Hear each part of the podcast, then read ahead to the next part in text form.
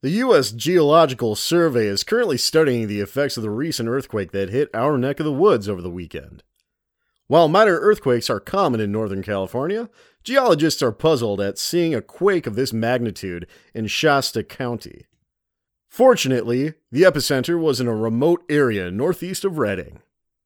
No casualties have been reported or are expected due to the low population density but residents are advised to stay clear of the area while authorities assess the damage. According to Emily Montoya of the California Public Utilities Commission, the greatest danger would come from the fallen electrical lines that might still have power running through them. We will keep you updated as the situation unfolds. The last few hours are a bit of a blur right now. I'm recording this from a room at a motel in the middle of nowhere I am physically and emotionally drained, but I feel the need to record what happened this night. However, I'm only recounting these events. I make no claim of understanding how or why they occurred. One of Dr. Samuelson's goons jumped me from behind and restrained me Samuelson drew the same long bladed knife I saw in my dream. I was forced to watch as he slit the throats of all the missing children. He saved Denise for last, though. I don't know if it was part of the, whatever sick ritual he was performing or if it was intentional. I could only stare into her eyes and whisper, I'm sorry, while I watched her die. Then Vanessa drew a knife from her bag and attacked Samuelson. Maybe she had some remorse for what she did. Maybe the reason she brought me was because she hoped I would somehow be able to stop the ritual. Maybe she thought if she killed Samuelson, she could take possession of whatever unholy power was summoned. I don't know. Her efforts were for naught. Samuelson merely waved his hand and threw her across the room. She hit the wall with a sickening thud and slumped to the ground, dead. After the sacrifice was complete, the symbols on the ground began to glow. The ground shook, and Samuelson disappeared. This took the person holding me off guard, and I was able to break free. Fortunately, I brought my father's handgun with me, so I drew it from inside my coat pocket and used it to take out as many of the cultists as I could. I left the underground chamber and saw Samuelson surrounded by a red glow. The ground was shaking, and I could see the black mass, the evil entity from my dreams, forming above him. I reloaded my gun and fired at Samuelson until the magazine was empty. He laughed at me. What happened next? I don't know how this happened, but the spear of light from my dreams formed in my hand. I don't know how. I don't know why. It it just happened. All I can say is Dr. Samuelson was just as surprised as I was. I ran it through his chest, killing him instantly. I held the spear up and focused all my will. The light intensified and drove the entity back to whatever hell it came from. However, I was not strong enough to undo the process that Samuelson started. This is going to sound crazy, and I don't know how I know this, but I just know it. I could feel reality unravel around me as the ground shook even more violently. I ran back to my car as fast as I could and drove away. I was tempted to stop home, but my instinct told me to keep driving. The landscape around me grew more chaotic. The trees grew and shrunk, and the ground started undulating. I somehow knew stopping would be a bad idea. So I kept driving. I just kept driving until the ground stopped shaking and things returned to normal. I wanted to go back home. I wanted to return to Lone Tree, but I'm just too exhausted right now. I need rest. I need time to process what just happened.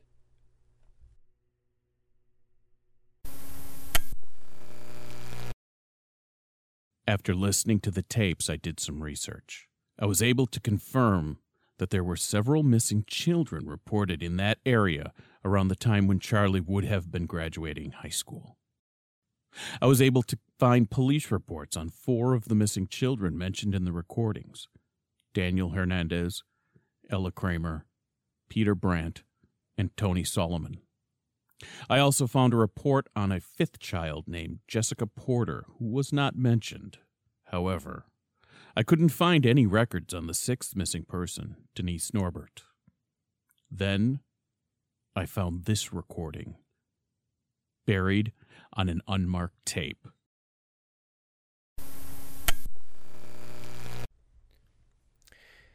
Well, this will be the last recording I make. I can't take this anymore.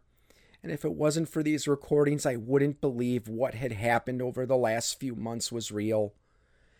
I returned to Lone Tree to where the town once stood, but it was just an empty field.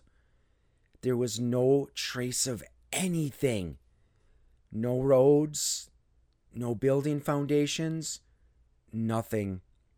In my mind's eye, I could still see the homes, the gas station, the general store I used to work at, and the grocery store. I could hear the voices of my family and friends that once lived there as a faint echo in the back of my mind.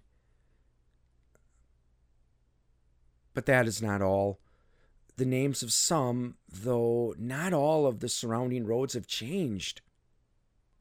I asked around and no one remembers Lone Tree, Rural Route 64, or the excavation that took place there. People looked at me like I was crazy or on drugs. The McDonald Museum of Northern California doesn't exist anymore either. When I went to that location, it was replaced by a shopping mall. I called UCLA and asked to speak to Dr. Saul Samuelson. The operator searched the directory and informed me there was no record of a staff member by that name. I reached out to my mom and dad's surviving family members.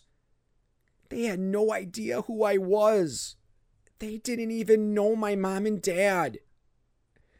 They had no knowledge of them or my sister. They asked if I was playing a sick joke and threatened to call the police. Everyone, and I mean everyone I grew up with and most of the people I have known in my life are gone, vanished from history as if they never existed. The few people outside of Lone Tree I did know have no knowledge of me or my family. I think I now know what that dark entity meant when he told me that I was alone. I should destroy these tapes. They bring back nothing but painful memories. I recorded over some of the sections of the tapes, but then I stopped. For some reason, I feel compelled to keep the rest intact. If anyone else ever listens to these tapes, they might come off as the rantings of a lunatic. But these are all I will ever have to remind me of my friends and family that I will never see again. The only thing I have going for me is that my bank account didn't disappear, so between that and the money I received as graduation gifts, at least I had enough funds to stay in cheap hotels and campgrounds as well as cover my other expenses. I took the odd job here and there to supplement my dwindling savings, but I can't keep this up forever. There is nothing left here for me. I enlisted in the Army, and next month I leave for basic training. Assuming I make it out of that alive, I'm going to move out of California, probably out east. I want to get as far away from this state as possible. My old life is gone forever. I can only forge ahead. I need to find new meaning and new purpose for my life.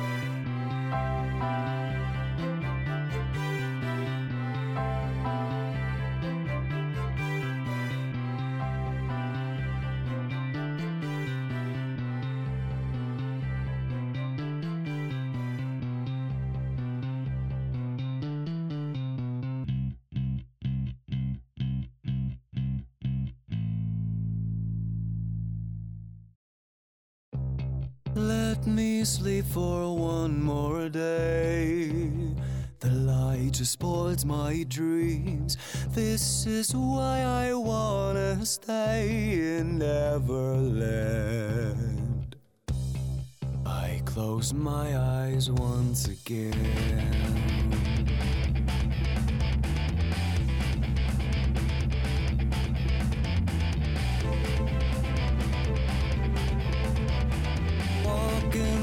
The forest at night, the sky's lit by the moon. Wondering if I'll be alright. Still feeling cold in June. Talking to the trees at night, I hear the forest tune. Watch the ravens taking flight and wake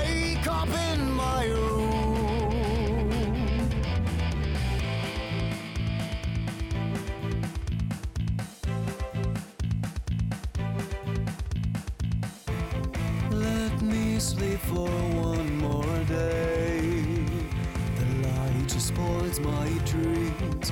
This is why I wanna stay in Neverland. I spread out my wings and rise. The young crown king of the skies. Easily I'll break through the clouds. Know only the sun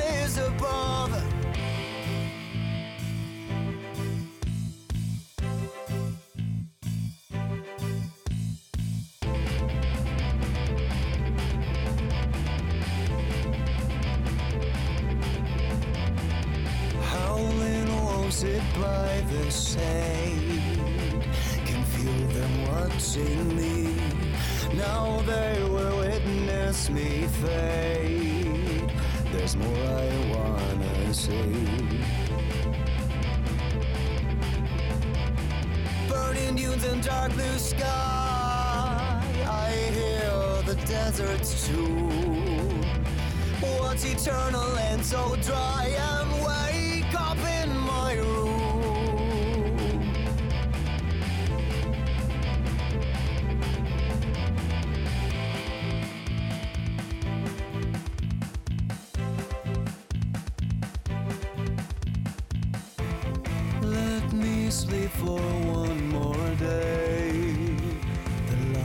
spoils my dreams.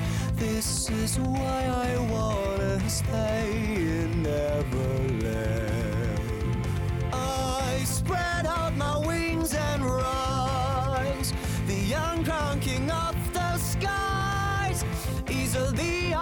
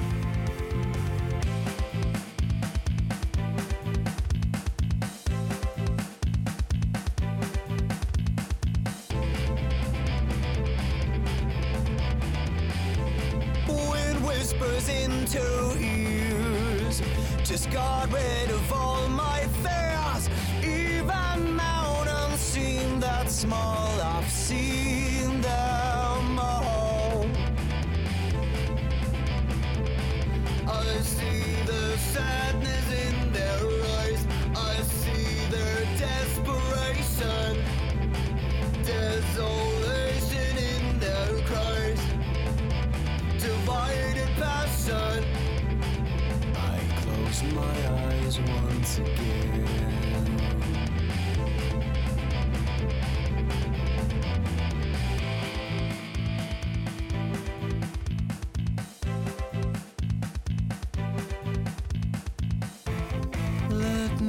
only for one more day. The light just spoils my dreams. This is why I wanna stay in Neverland. I spread out my